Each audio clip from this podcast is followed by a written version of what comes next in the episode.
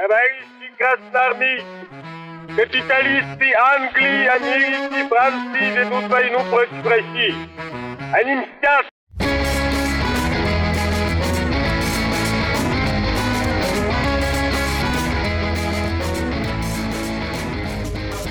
Всем привет, это подкаст «Деньги, Джоули, Драконы».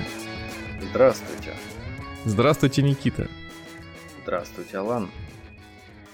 Я после прошедшего выпуска ловлю себя на мысли, что прошлый выпуск был про Никола Макиавелли. Ловлю себя на мысли, что у меня отдельные фразочки, какие-то идеи, рассуждения в голове так или иначе возвращают туда. То есть как будто бы это первый источник э, политической... Ну, так как у нас, в принципе, все новости сейчас с политикой связаны, то и мысли у меня в голове все время уходят куда-то туда, в Италию, к Макиавелли, и разбиваются да, о да. то, что это было, ну так вот, конечно, обесценено словом, что это было резюме одного да, философа. Да, да, да, своего рода.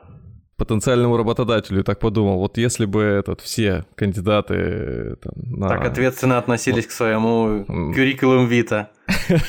Да, такие не просто докторские диссертации были бы, а прям Нобелевки какие-то, то это было бы... То есть, да, заходишь, заходишь на Headhunter и просто зачитываешься. С ума просто сходишь о том, какие прорывные вещи.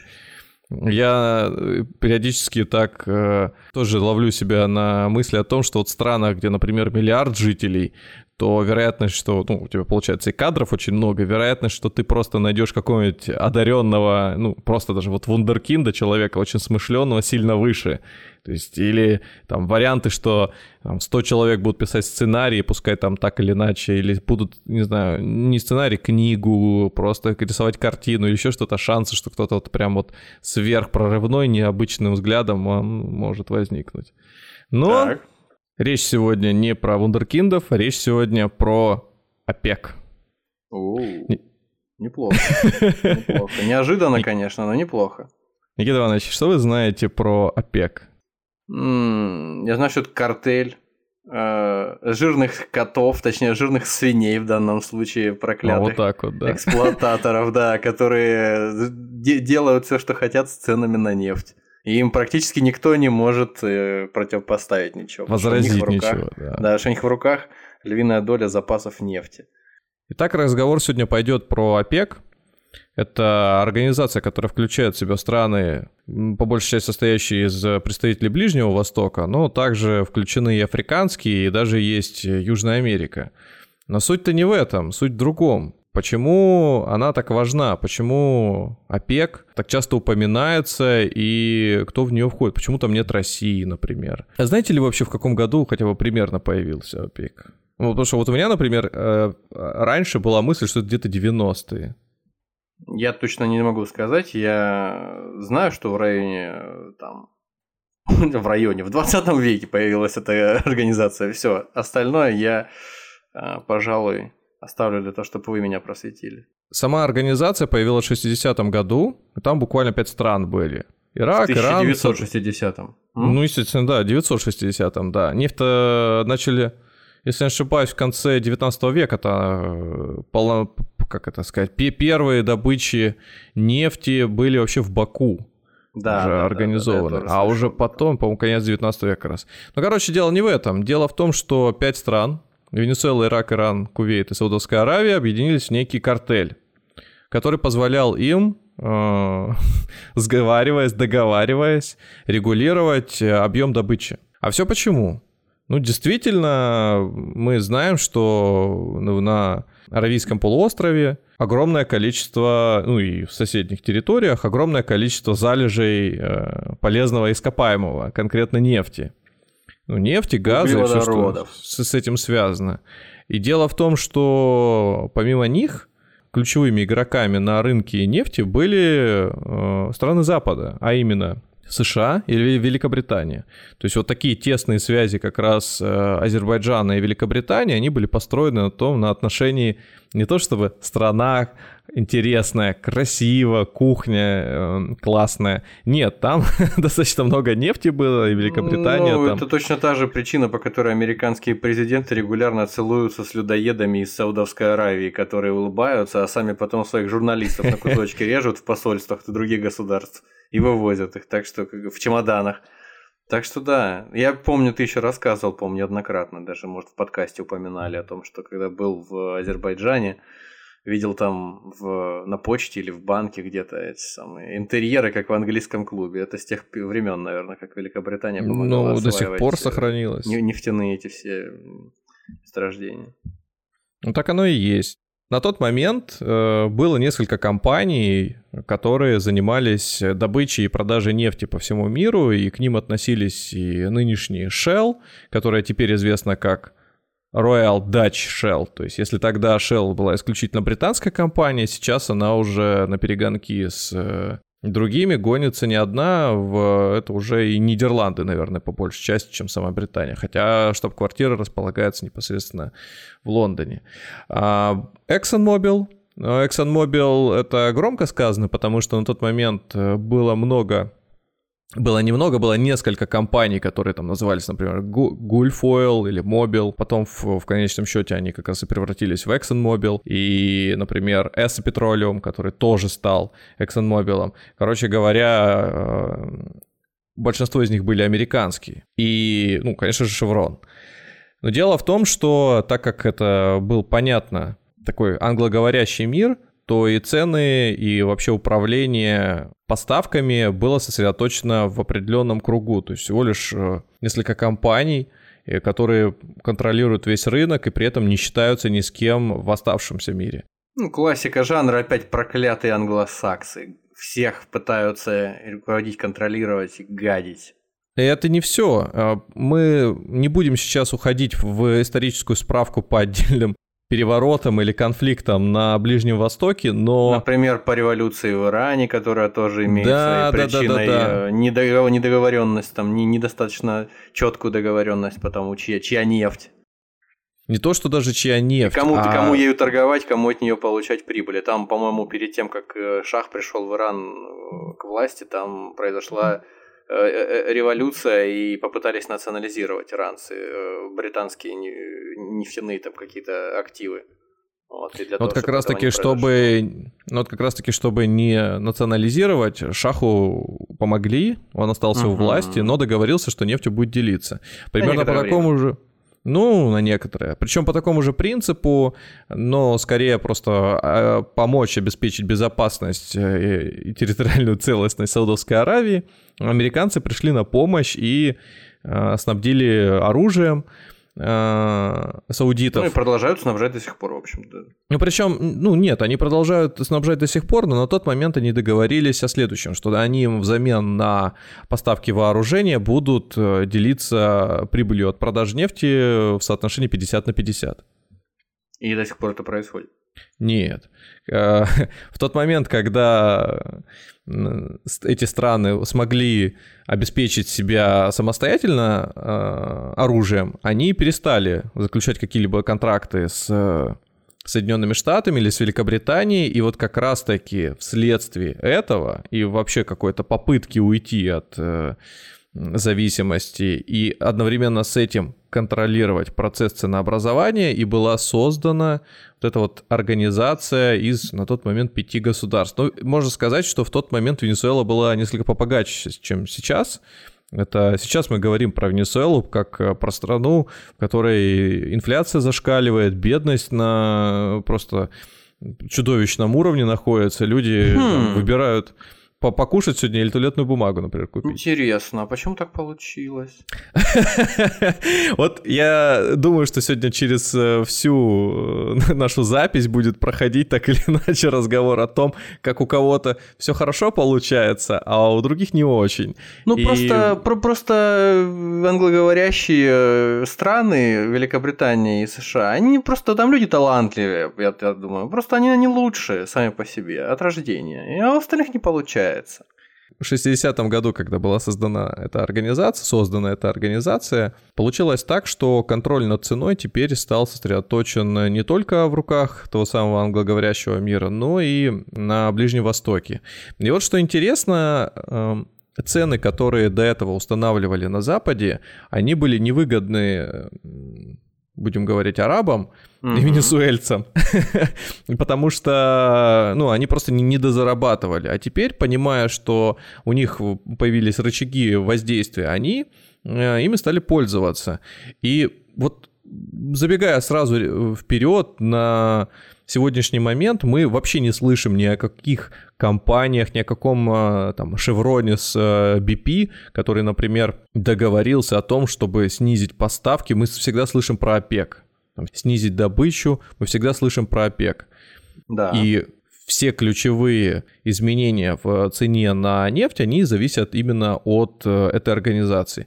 Но если тогда это было 5 стран, то сейчас их 13. И к этим пяти присоединились, э, в основном пополнились теми же самыми странами на Ближнем Востоке и немножко еще Африки. То есть Северная Африка, вот, например, Нигерия добавилась, даже появилась экваториальная Гвинея. Ну, скажем так, наверное, они не являются ключевыми э, странами по добыче, но тем не менее какое-то значение не имеют. Ну просто для того, чтобы какая-то картинка в голове сложилась из того, что себя представляет ОПЕК, я скажу, что на их долю приходится от 35 до 40 процентов добычи всей нефти на планете. Ну вот представь, да, там, ну грубо 40 процентов даже если возьмем, и раскидаем между этими 13 странами, конечно же, там есть свои лидеры. То есть, ну, понятно, что какой-нибудь... Э, Это примерно как Дебирс по алмазам в мире сейчас, насколько я знаю. Ну, в каком-то смысле, да. Какой-нибудь Габон навряд ли является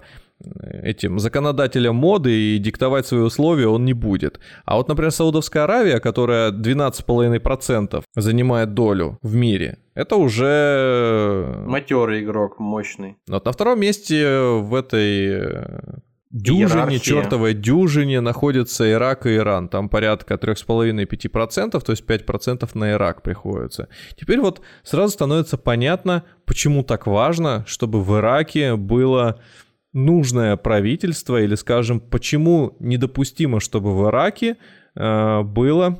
Все хорошо, спокойно и... Э, Конечно. То же самое понятно, почему в Иране должны быть понятные, э, договороспособные правители. И желательно податливые, как пластилин. При этом есть еще Кувейт и Венесуэла. Ну вот Кувейт 3%, а Венесуэла 0,7%. Ну да, уже не так сильно, не так серьезно, но опять же, э, покойный Уго Чавес э, не был тем самым пластилином, из которого можно было что хочешь лепить.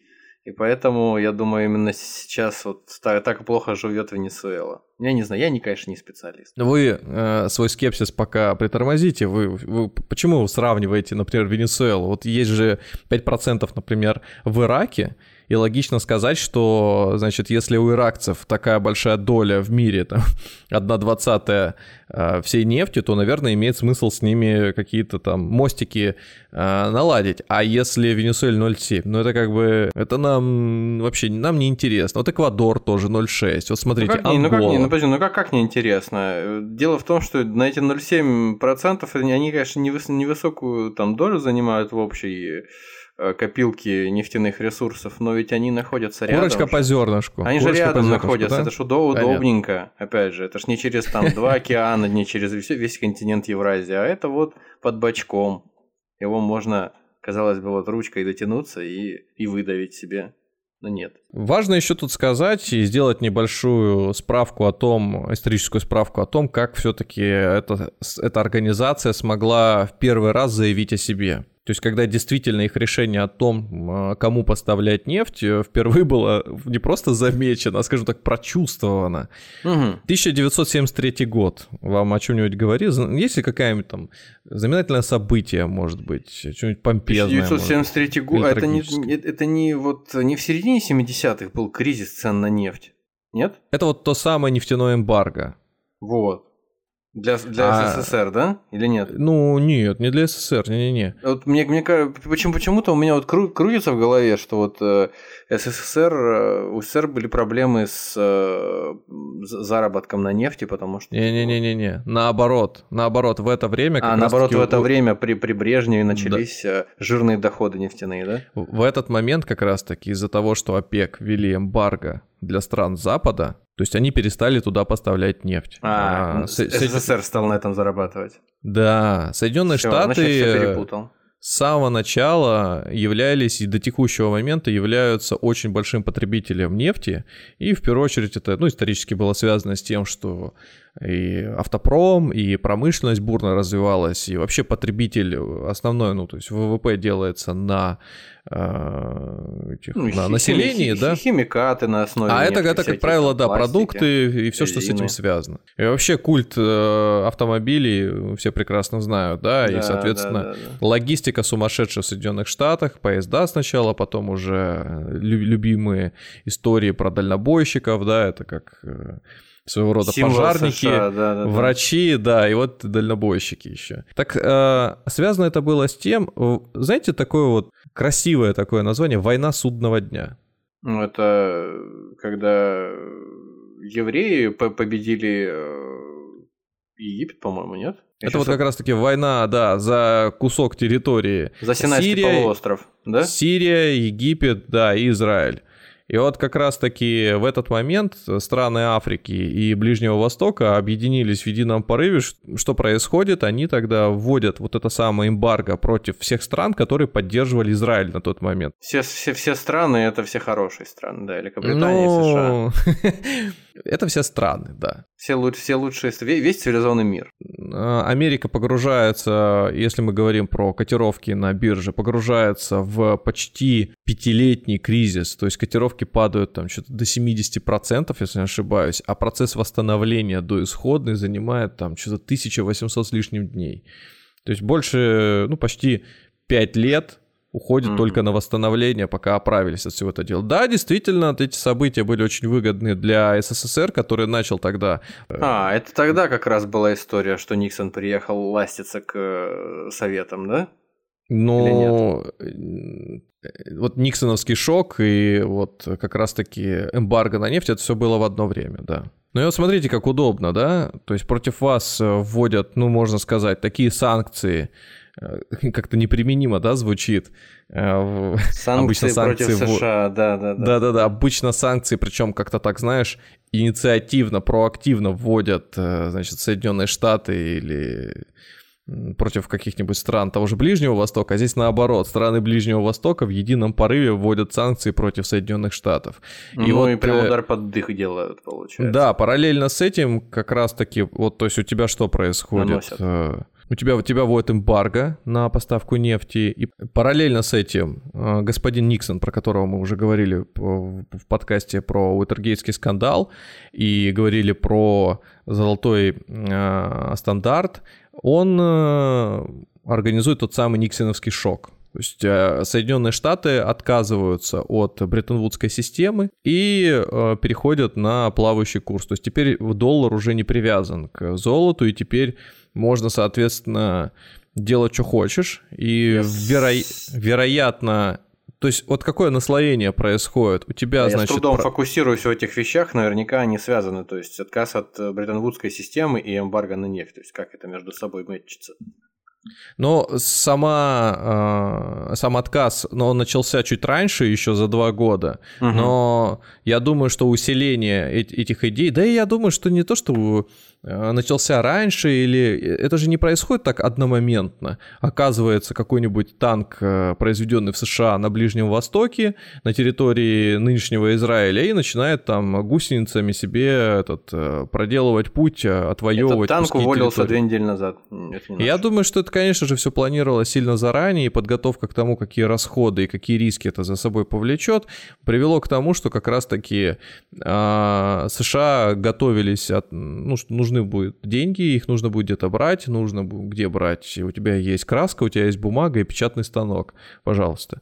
Можно воспользоваться. При этом уже насытив весь мир и создав кровеносную систему из собственной валюты, другого выхода у всех продолжать пользоваться долларом не останется. Мы же сейчас про ОПЕК все-таки говорим, да, не про смыслы. Говорить угу. о том, что если бы не было бы такой ситуации и отказ от золота все-таки бы не произошел, к чему бы это привело сейчас, очень сложно, не будем это делать, оставим на какую-нибудь другую нашу беседу. Угу. Пока скажем о том, что эти события шли параллельно, и они случились. А какие выводы из этого можно сделать, это уже на ваше собственное усмотрение. Сам факт, что это произошло, ОПЕК дали э, понять всему миру, что они не просто так ребята на бумаге, а они вполне способны влиять на окружающую среду просто по щелчку пальцев. Ну и э, такая традиция сохранилась. Теперь мы все заголовки, которые так или иначе связаны с изменением цен на нефть, они чаще всего сопровождаются какими-то комментариями реакции ОПЕК, которые собираются регулярно и принимают иные решения. Ключевые решения у них простые. Это э, снижение или увеличение добычи нефти в сутки. И в зависимости от того, как они решают, ну, тут э, работает стандартный закон спроса и предложения. Чем больше вы товара выкидываете на рынок, тем э, меньше у вас становится цена. Соответственно, когда происходит, или когда вы слышите новость о том, что ОПЕК приняли решение об увеличении добычи, это, скорее всего, приведет к тому, что мы увидим изменения в котировках. Тут нет такого простого, скажем, принципа, что вот они хотят больше заработать, поэтому они меньше добывают, или наоборот, они хотят э, больше продать. Это все всегда завязано на еще несколько других ковенант, то есть это завязано на еще там и на курс доллара, потому что все расчеты все равно происходят в иностранной валюте, не в местной, да, никто дирхамами не рассчитывается, никто э, боливарами не рассчитывается, все...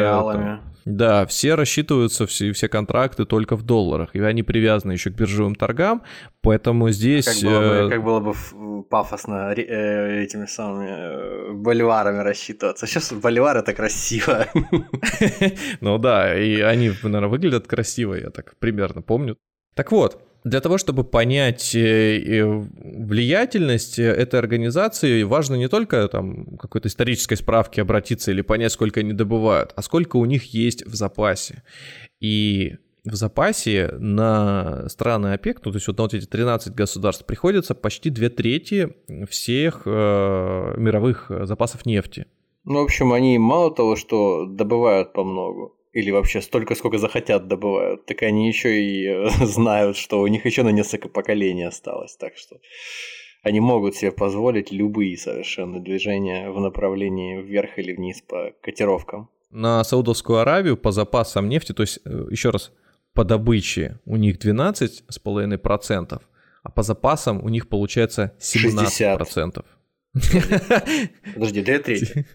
Ты же сказал, две трети всех. Две трети это на страны ОПЕК. А, подожди. А ты... только на одну Саудовскую Аравию там, если опять же совсем грубо сказать, одна шестая. То есть каждый, каждый шестой баррель э, на планете, который там, он э, в Саудовской Аравии. В общем, если в ближайшие, там, не знаю, 10, 20, 30, 40 лет не понастроят по всему миру атомных электростанций э, все массово, или если там термояд не, не разработают и не начнут им пользоваться, то никто не сможет справиться все равно с этим опеком и конкретно с арабскими, фу, господи, прости, Саудовской Аравии. Есть тот самый герой, знаешь, как этот э, в каких-нибудь фильмах или там мультфильмах где-то в тени.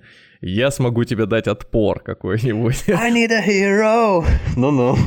Как вы думаете, кто это? У кого э, запасы сопоставимые с Саудовской Аравией? Саудовская Аравия. Ну, он же кто? Давайте. Ну, Возьму... самый простой ответ Россия, не знаю. Нет, нет, я уже этот чуть раньше ружье, руж, ружье развесил на стене. Венесуэла, в смысле? Венесуэла. Знаете, так, сколько э, то, то, то, то есть Венесуэла добывает 0,7% да. от всего мирового запаса, потому что у нее просто технологий, видимо, нет необходимых, и Конечно. а, оборудования необходимого. А, некогда ну, самая да. богатая, ой, некогда одна из, не, самая богатая страна в Южной Америке была. Сейчас является чуть ли не самая беднейшая. А как вы думаете по запасам, что у них? Ну, раз ты говоришь сопоставимое, тоже процентов 15, нет? 18. Ну, вот хорошо. То есть, А теперь да- да- понимаете, даже, почему- даже больше, даже больше, чем у этой самой, у Саудовской Аравии. Ну, это было не всегда. То есть Венесуэла не всегда знала, что у них есть такие запасы. Они больше, чем Саудовская Аравия. Это номер один страна сейчас по запасам, по оценке на начало, по-моему, там, 2020 году. Ну, опять же, мы сюда не суммируем, не учитываем какие-нибудь арктические шельфы. Я вообще не знаю, что там находится. Мне кажется, что там тоже может быть какая-нибудь э, Ну, кубышка. просто это нерентабельно добывать, я так понимаю, да и все, какая разница, что там, сколько там находится, чего. Венесуэла почти 18% больше, может. А когда узнали-то? А вот самое интересное. Как раз-таки узнали в промежутке с 2005 по 2015. И, о боже, М, так сложилось, что именно в это время... Хм. Я не понимаю, на что ты намекаешь, я не понимаю. Я ни на что не намекаю, но э, большие деньги, там как вот эти, знаешь, есть всякие стереотипы о том, что много денег, они там накликают беду или просто... Нет, нет, нет, нет, нет, нет, нет, нет, нет. э, Царь Соломон. Книга Экклезиаста. Знание умножает печаль. Вот не знали, что у них 18% всех запасов? Спокойно жили легко, непринужденно. Узнали и, и опечаловались. Да, конечно. И тут как сра- сразу начались какие-то перевороты там чего-то не- непонятные. Смерти лидеров тоже... Случайные какие-то, да, они- со вполне себе мордоворотов таких мощных, которым еще жить бы дожить, ну, да. Таким образом, получается, что страна, которая максимально не реализовала еще свой потенциал, и которая находится, можно сказать, на уровне, даже превышает э, по возможностям Саудовскую Аравию, это Венесуэла. Россия у нас 6,2%, а на третьем месте Канада, Иран, Ирак, там примерно одни и те же доли, в районе 9% у каждого. То есть э, довольно существенно. Соединенные Штаты на уровне 4%. Конечно же, за резервами, за запасами всегда стоит и добыча, кто сколько добывает. И если добывает, то, скорее всего, продает. И не может быть просто так. Первая страна по добыче, она же по потреблению, это у нас Соединенные Штаты. США первая страна по объему добычи нефти. 16 миллионов, а против 10 у 11 у Саудовской Аравии. Это просто говорит о том, что это лидеры. А Россия производит э, и добывает на уровне э, Саудовской Аравии, тоже порядка 11. И вот, и вот это вот три ключевых игрока. Все остальные уже здесь незначительные. Расстановка сил примерно такая, что можно из... э, ну вот если есть у нас страны ОПЕК, да, и ты говоришь, а как вот у остальных, ну раньше говорил, можно попытаться тоже некие группы или коалиции попытаться здесь еще сформировать. Вот, например, есть ОПЕК+. ОПЕК+, это неофициальное название, и вообще сложно это прям вот какой-то организацией или картелем объявить, но тем не менее влияние свое они имеют. ОПЕК плюс это э, некое сообщество, которое было сформировано уже еще совсем недавно, в 2016 году, и ключевым игроком там является Россия. Но вот как раз-таки, как мы говорили до этого, там на Россию приходится 12-13 миллионов на Россию приходится 12-13% мировой добычи, а сразу после нее в этой же э, группе э, стран находится Мексика. Мексика и Казахстан. Ну, я думаю, прекрасно понимаешь, что там объемы незначительные. Там, соответственно, 2 и 2,5 у Мексики, то есть 2 у Казахстана. Это много вроде как вот, если сравнивать с той же Венесуэлой, да, если сравнивать с Оманом, Суданом, который там же находится, Азербайджан, страна, с которой вроде как все началось, э, мировая добыча на уровне 1%. Можно еще посчитать э, СНГ. То есть СНГ, э, Союз независимых государств, который тоже, в который входит Россия, на него только приходится порядка 15% всей добычи. То есть на ОПЕК плюс 20, на СНГ 15. На саму ОПЕК 35, и вот мы уже получаем 50% добычи всей нефти в мире, только на вот эту группу стран, эти группы стран. На Северную Америку, это включая, понятно, Канаду и США, приходится 27%. То есть еще треть прилетает туда. Все остальное это уже Азия и какие-то страны Африки, э, которые вот около четверти забирают на себя. Да, тут, конечно, понятно, почему нужно стало срочно помочь смелой молодой э, иранской демократии и отомстить за девушку, которую за неправильное ношение хиджаба там вроде как э, погубили стражи исламской революции вот недавно совсем. Надо обязательно помочь свергнуть режим Аяталы и наконец-то позволить иранцам жить как людям, просто дышать полной грудью, только из-за этого, только из человеколюбия. Помнишь, наверное, историю, ну или какой-нибудь, может быть, не то чтобы прям историю, но помнишь, наверное, насколько сильно воспевается в произведениях «Золотая лихорадка». Да, то есть, э, конечно. когда читаешь или смотришь фильм о «Золотой лихорадке», люди прям вот э, там несколько такие обезумевшие, ослепленные желанием наживы. Чаще всего это какие-то э, авантюристы, которые прибывают на север, там на Аляску какую-нибудь, да? Клондайк, или... все дела. Но мне вспоминается сразу Джек Лондон «Любовь к жизни», там, где дядька, там, я не помню, как получилось, он поссорился с этим, я уже вспоминал, по-моему, поссорился с каким-то своим напарником, с которым они добывали золото, там мыли, и он, по-моему, припрятан был там какой-то мешочек с э, самородками где-то под камешком. В общем, ему пришлось за жизнь бороться, грызться насмерть там с волком, и он его загрыз, в конце концов, волка, в смысле, загрыз. Вот, и чтобы не умереть с голоду, пил кровь этого волка. Ну, в общем, одним словом, да, для меня вот золотая лихорадка это вот что-то такое совершенно звериная алчность в буквальном смысле. Почему я такое сравнение э, привел? Потому что как раз э, конец 19 века, начало 20 только уже на других уровнях. Одно дело, когда ты можешь взять шляпу, мешок э, за спину и пойти Сита. на речку.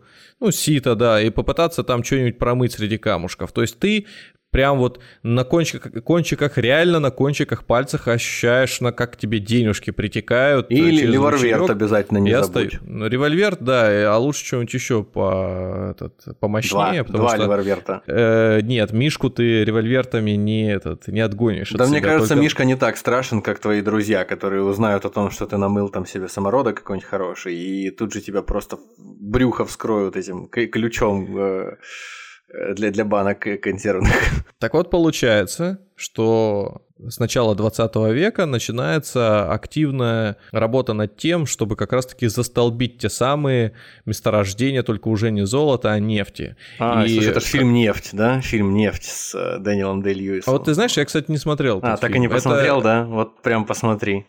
А я вот советую сразу слушателям нашим, да, на, на фоне нашего разговора фильм «Нефть» превосходный. Там вот первые вышки нефтяные, обманы всякие, скандалы, слухи, расследования. Но здесь не нужно даже, наверное, смотреть фильм «Нефть». Тут просто по смыслу понятно, что э, в тот момент, когда все только начиналось, и когда все поняли, насколько это ценно, сколько это денег приносит. Если не ошибаюсь, у Рокфеллера, который был э, родоначальником этого, ну не то, что родоначальником, ну, скажем так, монополистом нефтяного бизнеса в США, денег было ну, какой-то просто без... По-моему, по тем временам э, что-то порядка миллиарда или, или полу... миллиарда долларов. Это в конце 19 Милли... века. То есть весь, весь не на начало 20-го уже. Но это космические есть... суммы, конечно. Это, это, это не сейчас миллиард долларов. Я не знаю, там какая инфляция была на тот момент, это просто безумные деньги. Это человек, ну, который... В пересчете на наши деньги он реально просто богаче, э, не, не знаю, некоторых крупных государств. Вот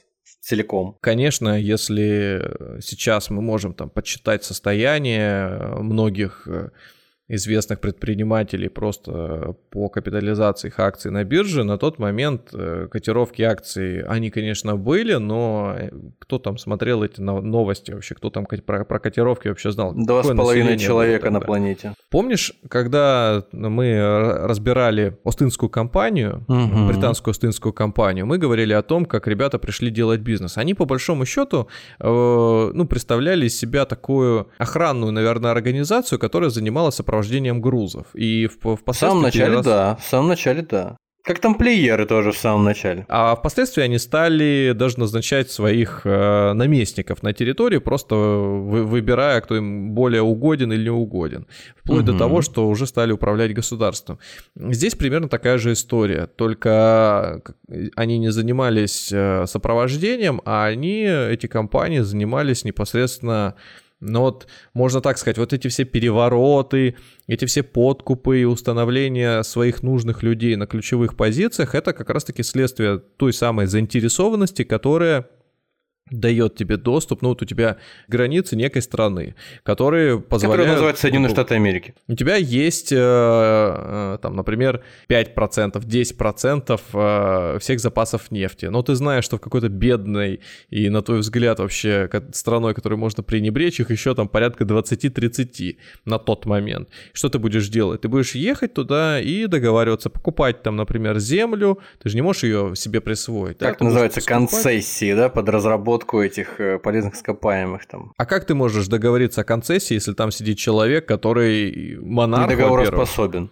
И во-вторых, он просто тебя э, с точки зрения религии, с точки зрения своих обычаев уже просто не готов договариваться. Что ты ему даешь взамен? Если ты его хочешь обмануть, то, конечно, он с тобой разговаривать не будет. А если он не будет разговаривать, соответственно, сторона, которая пришла договариваться, будет искать способы, чтобы своих целей в конечном счете достичь. Иными словами, э, большинство крупнейших э, переворотов на Ближнем Востоке так или иначе связаны с э, разделом, по крайней мере, в 20 веке веке, потому что была бы возможность набывать нефть в 17-18, я думаю, мы бы чуть э, нашу историю... Если бы, да, некие если, если, если сработали, и чуть-чуть раньше понадобилась действительно нефть для того, чтобы из нее добывать какое-нибудь топливо, то я думаю, да, и раньше бы это все началось. Я, кстати, вспомнил, что я э, не знаю, к месту это будет не к месту. Помню, читал, что есть основания полагать, что, опять же, э, Ливия это все-таки не, не, не Ближний Восток, это Северная Африка, э, но Муаммар Каддафи пострадал по тем же самым причинам, в общем-то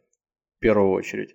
Потому что вот эта международная коалиция, так называемая натовская, которая разбомбила Ливию и э, устроила там вот то, что сейчас там творится, бесконечную гражданскую войну и и все остальное при посредничестве тех, кто там находился внутри, а, скажем так, пят пятой колонны. Вот. А, это было обусловлено тем, что я вот сейчас точно не помню, но там, по-моему, с Каддафи тоже не смогли договориться. Причем даже не США, а, по-моему, какие-то европейские страны. Кто во Франции, что ли, пытались нормально договориться, чтобы добывать там по каким-то особо э, комфортным ценам нефть, покупать. И что-то Каддафи решил, что, ребята, идите в жопу, мы не будем с вами так работать. И тут сразу нашлись э, причины молодую, тоже смелую, свободную демократическую общественность поддержать, и, и все. И в результате Каддафи нашли со шваброй в соответствующем месте. Вот. Ну, там его еще по всей улице. Да, да, да, да, да, да. Но швабру все равно это не исключает, не отменяет. А, значит, э, в результате там теперь гражданские войны всякие, э, там варлорды местные друг с другом воюют, отвоевывают куски назад, там э, сдают их, а нефтюшка, соответственно, добывается тоже и вывозится. Так что это отлаженный механизм, который работает весь 20 век фактически. И те, кто считают, что там демократия э, едет куда-то только потому, что где-то живут прекрасные, честные, справедливые люди, а где-то живут злодеи и проклятые людоеды, эти люди ошибаются. Ну вот э, хорошим показателем того, почему может быть выбрана очередная страна для госпереворотов или для внезапных финансовых кризисов. Для, для, для демократии. Там в экономике есть э, бенчмарк, да, есть некий показатель, на который можно ориентироваться и уже примерно понимать, э, что если у тебя есть некая величина похожая на него, то скорее всего, значит, оно им и является, или, по крайней мере, сильно напоминает. Так вот, если мы говорили о том, что, например, у Венесуэлы проблемы сейчас, потому что у них самый большой запас нефти, а, например, у Ирана и у Ирака там в районе 9%, то, например, в Ливии порядка 3%. И это уже, если уже в Ливии такие, ну, 3%, 3% это, это мы сейчас много. про разведанные запасы. Да-да-да-да-да. Угу. То вот можно взять некий минимум, 3% теперь за бенчмарк, за тот самый ориентир, когда если у вашей страны неожиданно или там на вашем участке находится. Обнаружена демократия, зачатки, которые нужно развивать. Это же шутки неспроста существуют о том, что у вас залежи демократии, которые срочно нужно помочь добыть да. местному населению, да. Никому да, абсолютно да. не нужны страны, где у нас э, масса примеров э, есть Африка. Постоянно люди просто жрут друг друга, стреляют, воюют, переезжают. Это не означает, что вся можно. Африка такая, но там действительно есть страны, которые до сих пор живут вот в перманентной э, гражданской войне, и все эти шутки про то, что там происходят государственные перевороты по графику, по календарю, Э, это не шутки для тех, кто там живет, это шутки для тех, кто со стороны наблюдает. То есть постоянные вот эти вот люди в красных беретах и в камуфляже, которые сменяют друг друга ради того, чтобы воровать там хорошо. Это вот наследие вот этих вот э, ограниченного количества господ, которые решили в какой-то момент устроить там нестабильность и добывать там всякие ресурсы. Кстати говоря, это не только нефти касается. Мы с тобой, по-моему, уже касались э, и добычи редкоземельных э, минералов, необходимых для микропроцессоров, и э, чего там, в Кот-Дивуар, по-моему, добывается какао тоже. Угу. 40% э, всего какао в мире, и его, в общем, спокойненько используют всякие шоколадье в Швейцарии, несмотря на то, что очевидным образом его добывают несовершеннолетние дети, которые химикатами там орудуют, э, чтобы лучше рос э, какао-боб. А потом все с голубыми глазами смотрят на этих на, на мероприятиях, там эти шоколадье друг на друга. Прекрасные получились конфеты, правда. В контексте сложившейся геополитического, в контексте сложившегося геополитического кризиса, я думаю, что важно будет сказать еще и добавить к нашему сегодняшнему выпуску информацию о том, как вообще строится потребление углеводородов э, в Евросоюзе. Угу. Евросоюз и то будет и не будет он покупать э, российский нефть и газ, это вот прям э, чуть ли не каждый день можно слышать о том, что та или иная страна отказывается, переходит на альтернативы или Вводит планирует... потолок там, цен. Да, к 2500 году перебу... планируют переход, Полностью, и все у них да, получится. Отказаться. Короче, э, есть некоторый рейтинг относительно того, как вообще устроено, и вообще есть цифры э, относительно того, э, сколько приходится на Россию и на другие страны.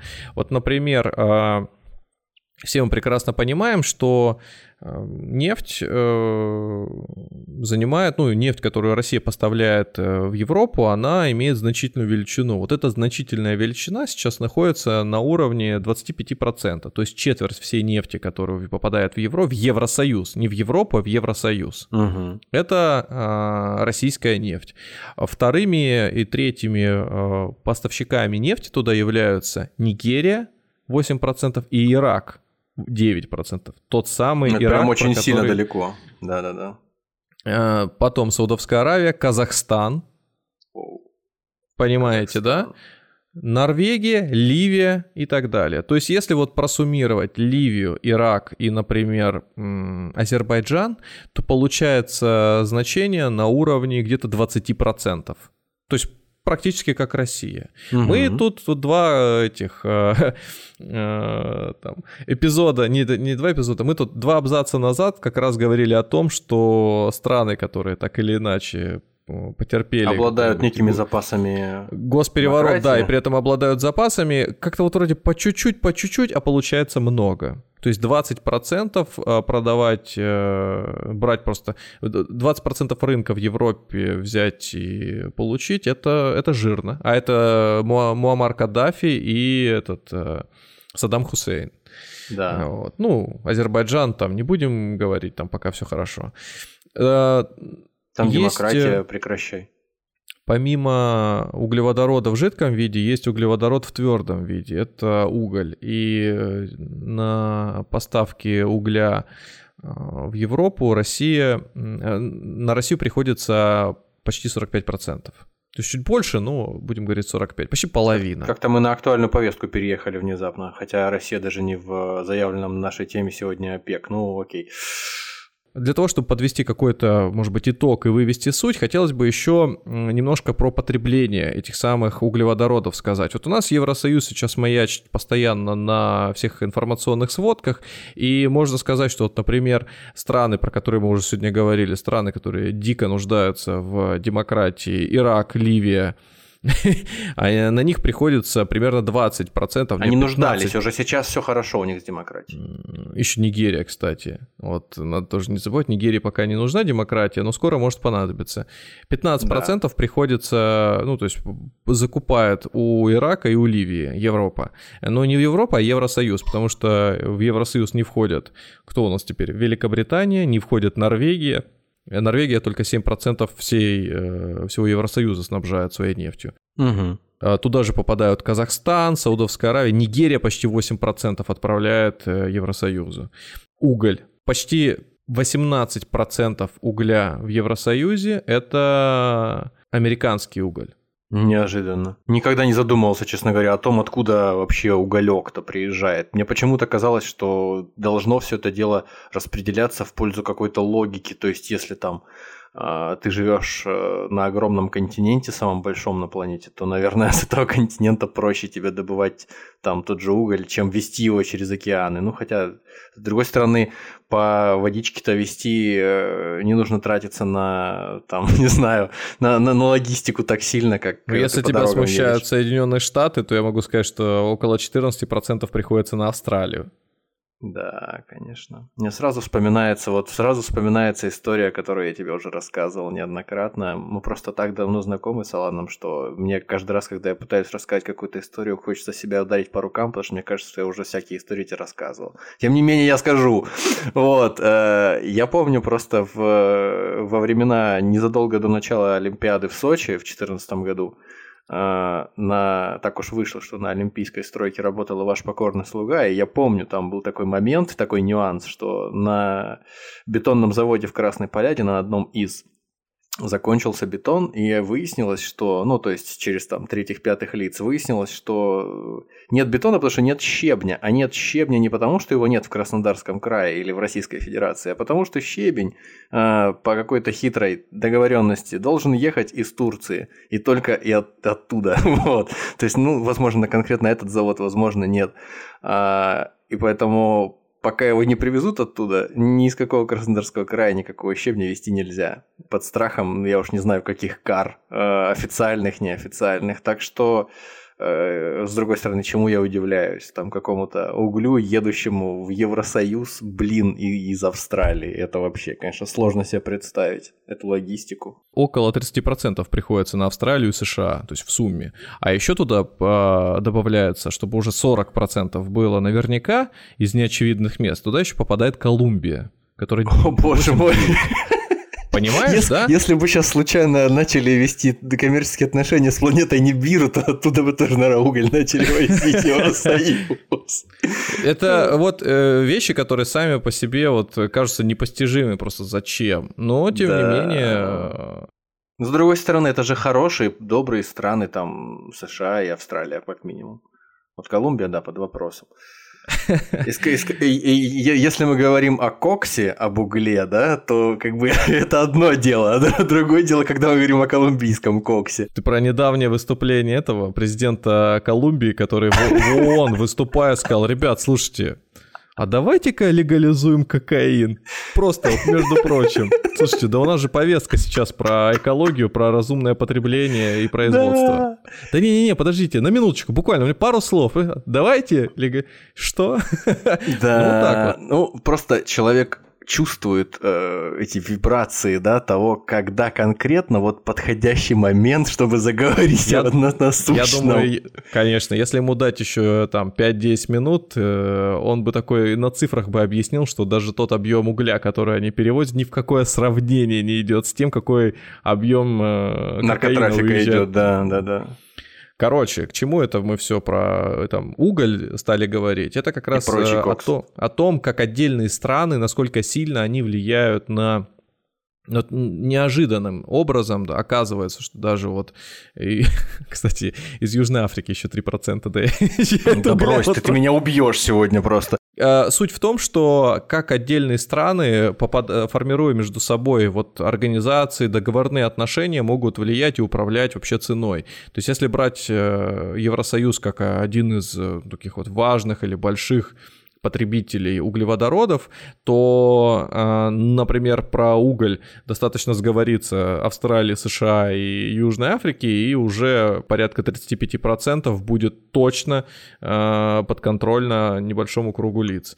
Но если еще Колумбию туда добавить, то почти половина будет приходиться только вот на 4 страны. Что говорить о а, ОПЕК, которая изначально в 5 стран, фактически сейчас из 13, где крошки совсем есть, но обладают обладают двумя третьими запаса э, самого важного ресурса на планете. Ну, то есть это энергия, это энергия, это товары, это косметика, это медицина, сырье топливо. для всей нашей современной жизни 21 века. Это просто для того, чтобы шестеренки крутились и смартфон э, загорался, там экранчик. Это вот все нужно только для этого. Для того, чтобы сейчас то, на чем вы сидите, было устойчивым, то, на чем вы едете, было быстрым и комфортным. Это как раз-таки э, нефть и ее производные. Нефть, нефтепродукты, пластмассы, все дела, все химикаты. Поэтому, э, когда мы говорим про ОПЕК, в первую очередь мы говорим об организации, которая контролирует процесс э, распределения этого ресурса и, распределения, и установления на него цены. Чаще всего косвенным, снижая и увеличивая добычу. Второй по силе организации, которую можно хоть как-то сопоставить с ОПЕК, э, я бы назвал ОПЕК+, но мне не поворачивается назвать ее прям организацией. Это скорее некое сообщество стран, Неформальный клуб, да, такой? Да, объединены просто по, по похожему принципу, устанавливая между собой э, ну, там, на уровне каких-то договоренностей, регулируя объемы добычи. Слушай, и... слушай, ну я вот что-то мы сидим об этом разговариваем уже вот довольно порядочное время, и до сих пор что-то как-то мы не осветили важный момент, как мне кажется. А как так вышло, что постсоветская Россия не попала в этот чудесный клуб на официальных условиях. То есть не в ОПЕК плюс, а именно в ОПЕК. Почему? Какие ее Но ну, сдерживают это... факторы? Американцы сдерживают э, саудитов или как? Чтобы они не проголосовали за прием России? Я думаю, что здесь э, в первую очередь играет политический аспект. То есть, ну если вот я тебя... тоже так думаю, да. Есть определенные интересы других людей. Вообще процесс вступления в ОПЕК, он э, строится на, конечно же, дипломатии и собственных интересах. Вот, например, если тебя принимают в организацию, где жестко регулируются квоты на то, какое количество нефти ты можешь добывать и в сутки, ну, соответственно, продавать, то это прямым образом бьет тебе по карману. Но если ты не входишь входишь в организацию, и у тебя есть возможность договориться самостоятельно, например, у тебя есть там 3 там 4, 10 а, покупателей своей продукции, ты можешь управлять самостоятельно, там, ни, ни в чем себе не отказывая, продавать ее, то у тебя, ну, то есть ты свой доход регулируешь самостоятельно. Вот в качестве примера Бразилия. Еще в 2020 году а, Бразилии предлагали вступить в ОПЕК. Угу. А у Бразилии классический вопрос, сколько разведных запасов? Нефти. Про запас она тоже даже в топ-15 не входит. Она добывает э, регулярно порядка 3 миллионов. Ну, для сравнения, Саудовская Аравия 11, в зависимости от обстановки. То есть много, много Бразилия добывает нефти. Короче, в итоге Бразилия отказалась. Отступление обуславливает это тем, что если они вступят в организацию, то тем самым их э, доходы пострадают. То есть они не готовы пойти на риск того, что их объемы будут регулироваться вот кем-то извне. Я думаю, по такому же принципу и все другие страны так или иначе могли получать э, предложения. Но вот смотри, если ты, э, например, Саудовская Аравия, если рядом с тобой есть несколько стран, которые, ну, фактически повинуются твоему мнению, не все, э, безусловно, вот, но сходятся в едином мнении о том, как хочет лидер, то, соответственно, добавляя новых участников, имея влияние в этом клубе, ты можешь управлять еще и новыми рынками сбыта, тем самым управляя собственным доходом, собственным кошельком. Угу. Я думаю, что не каждый заинтересован, и не каждый готов, например, и сильных игроков туда просто так включать. В общем, это сложный процесс, такая чистой воды дипломатия, дележка э, рынка. Здесь нет таких привычных э, механизмов э, рыночной конкуренции, как э, мы могли видеть там, не знаю, в учебниках, когда у тебя... Господи, это же картель, какие механизмы рыночной конкуренции? Ну, картель это же не называется не потому, что они с э, ружьями и это что-нибудь запрещенное ну, продают. В смысле, это... что, в смысле, что они сговариваются о ценах. Это же ну, не рыночные механизмы регулирования э, стоимости. Это то, что обусловлено какими-то интересами чьими-то, э, причем общими интересами. Это не стихийная ни в коем случае штука, иначе бы зачем им себе. Кстати, вот еще вопрос интересный э, для меня Каким образом уживаются в составе этого совета этого картеля такие друзья э, близкие, как Иран и э, Саудовская Аравия? Это же просто, мне, как мне кажется, за счет того, что одна возглавляет, условно говоря, всех суннитов, там, ну, номинально, Мгм. а другая всех шиитов, э, даже вот на этом уровне, они просто вот как э, католики и, и, и православные, ну, то есть только намного жестче конфликтуют друг с другом и во- воюют за власть вообще, в принципе, политическую, кроме там религии, воюют за власть политическую там на Ближнем Востоке, в Азии, и как они вообще справляются с этим. То есть, прагматизм побеждает у них. Ну вот смотри, 73 год, Иран, Саудовская Аравия, Ирак выступают против э, Израиля, против Соединенных Штатов Америки, который его поддерживает. Наряду с этим в ОПЕК присоединяются Объединенные Арабские Эмираты, и уж не надо гадать, а достаточно посмотреть, как проводят свободное время изра... израильтяне в Эмиратах, как отдыхают. Как они братаются, обнимаются, флагами меняются там и все Ну да, какое-то последнее время это прям э, перемена черного на белое, да, действительно. С одной стороны, можно было просто сказать про ОПЕК, что это вот организация, которая занимается соблюдением и поддержанием баланса цен на углеводороды. А с другой стороны, когда чуть более подробно начинаешь касаться о том, какие там страны-участницы есть, какие у них существуют запасы, какие у них существуют объемы добычи, и начинаешь состыковывать некоторые исторические даты, то понимаешь, то, во что она э, включена, в какой процесс международных отношений. Там все не очень однозначно. Огромное количество дипломатии, события, которые разворачиваются до сих пор на Ближнем Востоке, которые были до этого, все так или иначе завязано только на одном. На том, кто будет управлять и кто будет контролировать э, нефть, получать от этого выгоду. Пока можно говорить только о том, что самым влиятельным монополистом или самым влиятельным манипулятором цен на нефть является ОПЕК и ОПЕК+. Размышляя вот о нефти, об ОПЕК и в частности о тех, э, о том костяке ОПЕК, который э, находится на Ближнем Востоке, в песках, грубо говоря, вот все вот эти вот перипетии, обсуждая кровавые, в общем-то, часто, которые разворачиваются вокруг э, нефти и вокруг того, сколько она будет стоить, вот как-то все более яркими красками начинает играть э, Фрэнк Герберт и его Дюна. То есть там вот реально такая метафора, которая ну, вот с каждым разом все сильнее понимаешь, э, на- насколько она четко описывает вот эту вот ситуацию бесконечной грызни пауков в банке за нефть на, на, на Ближнем Востоке, точнее вокруг Ближнего Востока. То есть у Фрэнка Герберта в э, романе Дюна там такое есть условное вещество Спайс, которое позволяет по вселенной путешествовать, только на одной планете находится песчаной. Ну, вот здесь тоже нефть фактически. Кто бы что ни делал, кто бы ни пытался развивать какие-то там безопасные для экологии источники энергии, э, всякие там ветряные мельницы и все прочее, ветрогенераторы.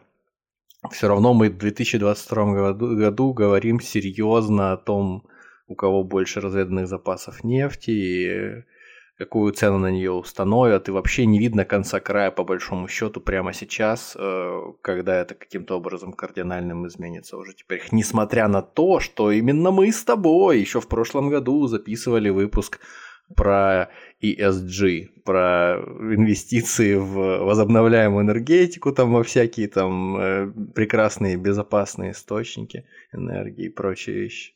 Даже тот ESG, который основывается на ответственном управлении, то есть ответственно это что значит по отношению к своим сотрудникам, по отношению к окружающей среде, который вроде бы как должен был стать законодателем того, что у нас и выбросов меньше будет э, в, э, в атмосферу И углеводородов. микропластика в плаценте у женщин будет меньше. Ну, то есть это, это вроде как должно обеспечить нас э, тем, что мы будем меньше потреблять э, нефти.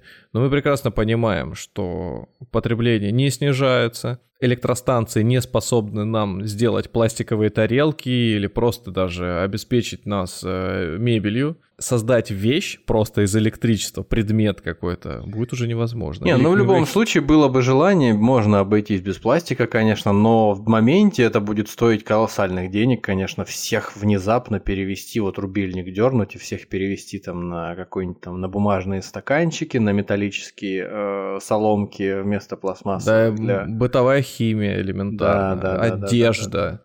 Бытовая химия это, конечно, это, конечно, безумие просто. Это вот э, я, я как человек далекий, да, а, от химии, я что-то с, с трудом себе представляю, что кроме вот, вот этих углеводородов, э, вырабатываемых из э, продуктов переработки нефти, может покрыть вот эти вот потребности. Даже, даже не представляю.